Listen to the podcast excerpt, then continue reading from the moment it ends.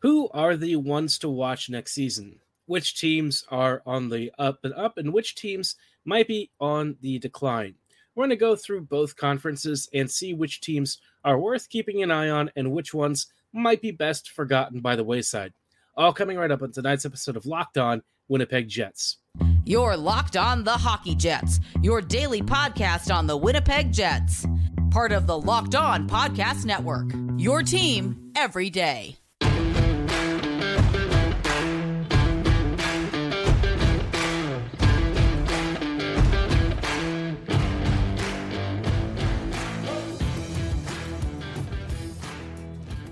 Greetings, friends, and welcome to tonight's episode of Locked On Winnipeg Jets, part of the Locked On Podcast Network, your team every day. I'm your host, Harrison Lee, an avid Winnipeg Jets fan and an online blogger. You can follow me on Twitter at HLLivingLoco and at LO underscore Winnipeg Jets. As always, thanks for making Locked On Jets your first listen of the day every day. If you like what you're hearing, be sure to like, follow, and subscribe on all of your favorite podcasting platforms and YouTube. Doing so, of course, is always free of charge and ensures you never miss another episode. But more than anything, we just really love and appreciate your support. Tonight's episode is brought to you by FanDuel Sportsbook, official sportsbook of Locked On. Make every moment more and visit fanduel.com slash locked on right now to get started. Now, like I said at the top of this episode, we're going to focus on a couple of topics, but the main one that I want to focus on, the main theme of tonight's show, is the 2023 2024 ones to watch. Now, this is going to be exploring teams that I think are worth keeping an eye on, either for positive or maybe not so positive reasons. And let's start off with the Eastern Conference because I feel like this one is kind of the one that most people expect every year to be, you know, one of these Stanley Cup champion uh, conferences, right? This is one of the strongest conferences out there. They've got, you know, tons of great teams. And while the West has certainly caught up and, you know, had Vegas win this past season, the last few years, it's really been Eastern Conference heavy when it comes to which team is hoisting the cup at the end of it. Uh, we've had a number of really successful franchises come out of here, especially as of late, which, you know, in the salary cap era is difficult to keep together. But, you know, one way or another, the East has really risen to the, the, the cream of the crop. And it starts off with a couple of really interesting teams that I think are worth keeping an eye on because it's not really clear what their status is that first team that I think is worth watching is the Tampa Bay Lightning. You know, Tampa Bay is one of those teams that is a perennial playoff contender, but you know, the past couple of years, we've started to see maybe some dimin- diminishing returns on their ability to go really deep. Obviously, that core is still very strong. You know, Stamko- Stamkos, Kucherov, uh, Vasilevskiy, Hedman, but there are signs of cracks starting to show. This team is getting up there in years the Lightning aren't really able to replace uh, a lot of the talent that's departed. And it feels like, you know, the, the front office maybe hasn't been nearly as astute or as able to kind of plug in the gaps. I feel like, you know, Yzerman, when he was managing things, just kind of did all that he could to maximize the roster, and it felt like he was a good fit for where the organization was. The new management team, I, have not really been as impressed with and some of their depth signings, again, not really a big fan of. Uh, and with Vasilevskiy, Stamkos, Kucherov, Hedman, Sergachev, all of these guys, you know, either aging out or, you know, in Sergachev's case, he's just not like the elite number one kind of player. You do sort of wonder what happens with Tampa's roster over the next few seasons. I think this year they'll still be pretty good, but I have a hard time seeing them making it all the way to the Cup Finals. Maybe they rebound and have a really strong season, but I feel like this Lightning team, I think we've kind of seen the best of their day. But maybe they really surprise us and do something huge. Another team that I think is worth keeping an eye out for is Carolina because the Canes just constantly keep tweaking things, but I don't know if it's really tweaking in the right ways. It feels like they draft a lot of really talented players, but they don't often graduate them to the next level. It feels like they have a really strong roster in the postseason, and yet somehow all the regular season success doesn't really seem to amount to much when they're ousted early in the playoffs. It didn't happen this past year. Felt like they finally were able to make a deeper run, but ultimately, you know, with all of the injuries and stuff that they've incurred, they just fell a bit short once it actually came to the postseason. Um, Carolina always seems like a team that's pretty well run. I feel like some of the recent roster moves I haven't loved. There's rumors of the Tony Tony DeAngelo return. You've got Brendan Lemieux signing. So yeah, a very strange team that feels like it doesn't know how to take the next step. And maybe that is why they're very intriguing to keep an eye on because they're a very strong team, but that next level for them to reach hasn't really been there yet. I think in terms of the teams that I'm mostly thinking are going to be really strong, I've got eyes for the Rangers, and I also feel like Boston's going to come back, you know, uh, probably strong, probably a really good team. I can't guarantee it, but I get the sense that, you know, all told, the Bruins should be really good. I also feel like we're going to see Toronto have a pretty strong season. I know that they're just sort of running it back, but I mean, in terms of teams that are worth keeping an eye on out east, you know, Toronto is just perennially a really strong opponent and a team that could be a huge menace. Uh, I don't know if that it'll actually result in more than one playoff round win, but at least they've cleared that first hurdle. Now it's figuring out whether or not Nylander is actually coming back, or if you know they're starting to think about uh, you know making a few trades and maybe swapping some parts out. Because as it is right now with the firing of Dubas, feels like they haven't really done a lot. Now the last team that I think is worth really keeping an eye on and one that maybe has gone a little bit under the radar just because on the surface there's there's not really been major changes that I think uh, you would you would be inclined to believe that they're significantly better. But I look at the Washington Capitals and I wonder if Spencer Carbery is going to be able to turn that team into a playoff contender again. I don't think tactics have been the only issue with Washington. Injuries really ravaged that roster last year, but assuming they have a healthier year assuming they start to get more mileage out of Connor McMichael and maybe even have a few other prospects graduate, what will this Caps team look like? That I'm very interested to see. Washington has always been one of those really annoying squads when it comes to the postseason. Maybe this is the year that they start to look a little stronger because obviously Ovi doesn't have much time left in his career. Uh, Kuznetsov, Backstrom, um, Oshie, a lot of these guys have been, you know, missing time due to injury or are just getting older. And with Washington having made its bed for the cup it won, obviously you're not really asking for much more. But if you're the Caps, maybe you're feeling like this year or the next might be one of your two last big shots. So maybe Washington does something really big and surprises all of us. But so far, they've kept it kind of quiet. We'll see how they handle this upcoming season, but they might be a sleeper out east for a team that surprises some folks if they make the playoffs. Now, that's just the eastern side of things. On the west, I feel like there's actually a lot more movement, and the west might become this year's much stronger conference. We'll dive into why in just a little bit, but before we go any further, I did want to shout out our friends and partners at Bird Dogs. Bird Dogs are one of the only pants out there that makes you look good and feel good when you wear them. They've got plenty of pants that are made of very uh, breathable, anti stink, sweat wicking fabric, keeping you cool and dry all day long. They've also got materials that stretch and form fit you so that not only do you feel good, you look good. It, it's been described as something like Lululemon, but you know what? It fits even better and makes you feel super awesome because it's got great stretching movement, it keeps you comfortable, and it looks like khaki. So you'll have a material that looks, you know, reasonably professional, keeps you feeling good, but doesn't have any of the stuffy stiffness of more business oriented clothes. And they've got shorts, they've got long pants, Tons of styles for you to choose from. Bird Dogs wants to make you as comfortable and good looking as possible. And best of all, this is actually a great time to place an order because you'll have some great freebies. Go to birddogs.com slash locked on NHL or enter promo code locked on NHL at checkout for a free Yeti style tumbler with your order. That's birddogs.com slash locked on NHL or promo code locked on NHL for a free Yeti style tumbler with your purchase. You won't want to take your bird dogs off, I promise you.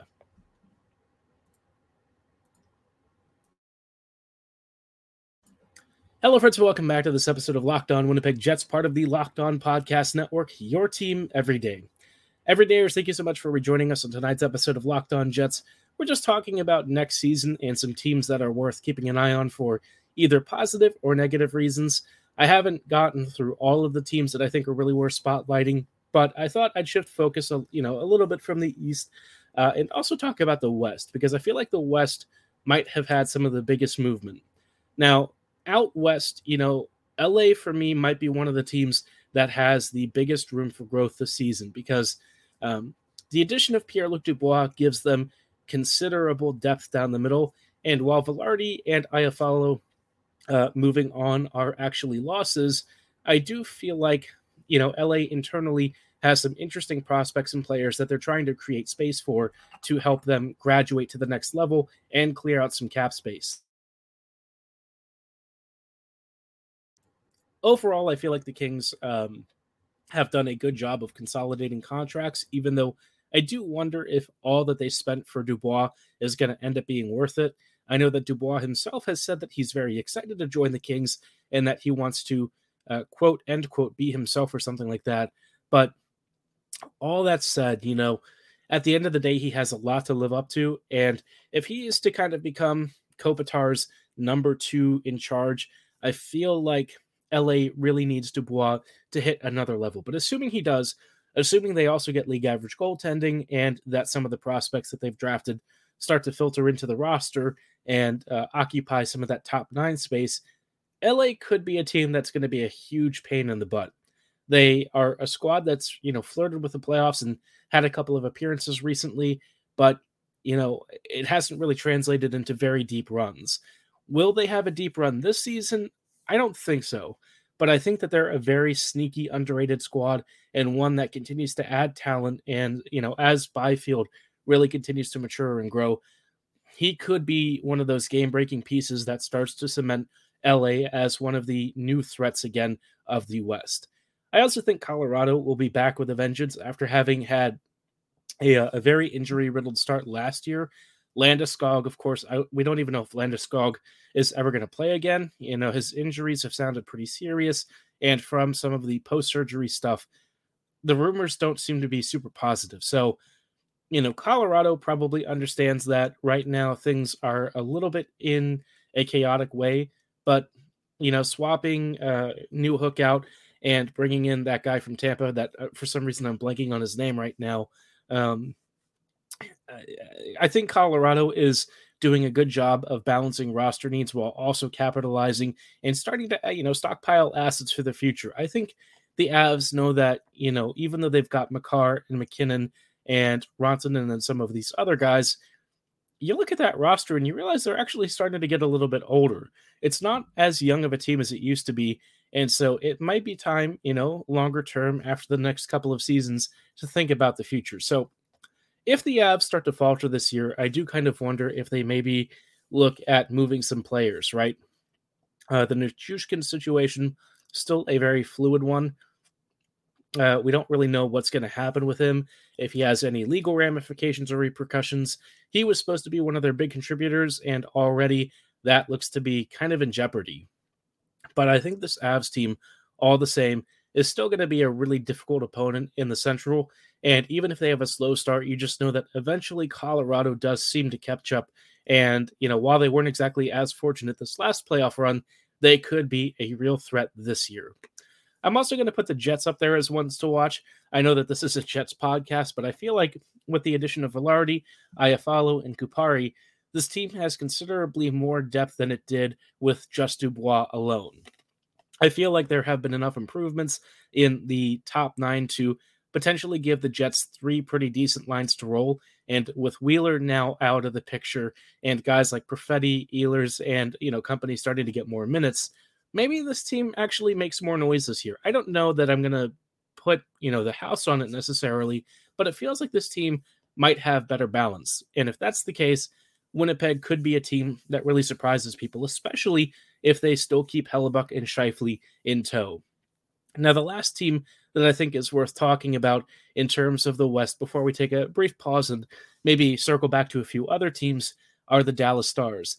Dallas has added Matt Duchene, which I think is not exactly a small addition. Matt will certainly give them more depth down the middle. And, you know, with Robertson having done a lot of the offensive carrying for this team, Duchene adds um, a pretty solid two way presence down the middle, which is not something that traditionally you associated with Matt's game, but he has seemingly learned a lot since he joined the uh, the Preds. Whether that's going to mean that he's not actually as offensively involved is is tough to say, but I feel like you know, at his age, he is kind of on the downslope of things. But for this the, Stars team, which seemingly gives older players new life, maybe he'll fit right in. You know, 32 or so, uh, joining the the the Stars after having been spurned by Nashville. Maybe this is kind of the time where he gets a bit of a new lease on life and shows off why at one point he was such a highly touted scorer. But of course, there are more teams that I think are worth keeping an eye on. We'll talk about some of the teams that I think are, are maybe going to be in the headlines for not great reasons in just a little bit. Before we go any further, though, I do want to shout out our friends and partners at FanDuel. Take your first swing at MLB on FanDuel and get 10 times your first bet amount in bonus bets, up to $200. That's right, just bet 20 bucks and you'll land $200 in bonus bets win or lose. That's 200 you can spend betting everything from the money line to the over under to who you think is going to hit the first home run. Obviously, I'm an Orioles fan. Uh, a lot of you are probably Jays or even Twins fans. You know, maybe this is the year that you think Toronto is going to make a run in the AL East. Maybe you want to bet on the number of homers Vlad Guerrero is going to hit, or maybe you just want to bet on the next World Series winner. Bet the O's, and you might just end up being in luck. I'm, I'm just kidding. I promise I'm not going to sell the O's any more than I already have. No matter what, though, you need a good place to bet, and you can do so all on an app that's safe, secure, and super easy to use when you go with FanDuel. And best of all, when you win, you get paid instantly. That's, uh, you know, obviously instant gratification, and we all love getting our money as quickly as possible. So there's no better place to bet MLB than FanDuel, America's number one sports book. Sign up today and visit fanduel.com slash locked on to get up to $200 in bonus bets. That's fanduel.com slash locked on. FanDuel, official partner of Major League Baseball.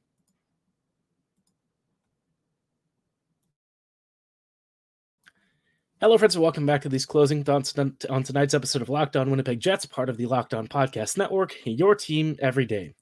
Thank you for returning for these final thoughts on our uh, ones to watch thoughts for teams that are maybe interesting to keep an eye on. I've talked mostly about positive things with a lot of teams. Now I kind of want to focus on the squads that might be making headlines for not being all that great. Um, the one that I really kind of circle to is the Ottawa Senators. I have no idea what the Sens are doing. Uh, the DeBrincat trade that they just had with Kubalik and you know some kind of mediocre picks heading back the other way just felt like they basically got robbed in broad daylight for a player who, look, maybe didn't fit in with the Sens, maybe wasn't going to resign, but surely had to bring more than that really mediocre package. Hearing Dorian talk about Kubalik um, as having had like seven less goals than DeBrincat this year, I feel like is not exactly the most ringing endorsement for a win on that trade. I suspect Ottawa kind of knows that they maybe got hosed a little bit. Maybe they were just being desperate. I don't know. The Sens are very strange in that I feel like they do a lot of things to try and improve the roster, but it feels like there's always something where whatever it is that they're lacking, it's like one of the most important pieces, whether they have really bad goaltending or something else. It's just a weird team. So I feel like the Sens are going to have another season where Stützle might take a really big step forward, but the rest of the team might not be so great. Another squad that I think is certainly on the way uh, downwards is the Philadelphia Flyers. Not really a shock. I, I, think we all know that Philly is in full rebuild mode. It'd be nice to get Sanheim out of there, but you know the Flyers under Briere seem to be kind of taking a bit of a scorched earth policy, and uh, we don't even know if Sean Couturier is going to play again this year. He has not played in a couple of years at this rate, so yeah, not not looking so great for their forward, forward ranks or for the blue line. Another team that could take a bit of a step back uh, is is the Pittsburgh Penguins. I mean, that roster does not look great right now. Crosby and Malkin are getting older, and you know Pittsburgh, for as much as they're trying to salvage the situation, I really feel like they have kind of made the most of what they can out of these final years of Crosby's contract. I think, uh, or not just his contract, but really his career. I think you can only go back to the well so many times. And it feels like maybe Pittsburgh has kind of tapped it out. I think they've sort of maxed the credit card. I think they've done about as much as they can. And this is sort of where, you know, maybe they finally run out of gas. They've had a heck of a run. I think that they've really come a long way. But beyond that, you know, maybe this is where it's time to start thinking about the future of the Pens rather than the present. I'll talk about one West team while I'm at it. I think the St. Louis Blues are going to have a rough season. St. Louis doesn't seem like it's really improved all that much. And while they're trying to swap out contracts and move some salary, things just don't really seem like they're improving in a great direction. I know that St. Louis won the cup a couple of years ago, so obviously, you know, you, you can't really feel too sorry for them, and I certainly don't, especially as a Jets fan. But uh, I think Blues fans are probably bracing themselves for again, you know, kind of a weird retooling process. They're sort of stuck in limbo. I guess I don't really know what the Blues long-term vision is. They they tried to stay younger but still competitive. I don't know if that's necessarily going to work for them, but maybe they find a way to grab some contracts and some players who could be uh, really big impact players. Vrana, I know, has fit in so far. Maybe he becomes a centerpiece of their offense. Um, but yeah, I mean, just it feels like they keep trying to make improvements, but they end up staying rel- relatively in the same vicinity of of kind of middling play. But hey, you never know. The NHL is a crazy place. Maybe they have a massive season. I want to know which teams you're keeping an eye on this year, though, for either positive or negative reasons. Drop your ones to watch in the comments below or at my social medias at HL Living Loco and at LO underscore Winnipeg Jets. For tonight's show, though, that is going to be all the time that we have. Thanks so much for making us your first listen of the day every day. We will see you back here tomorrow. As always, go Jets go.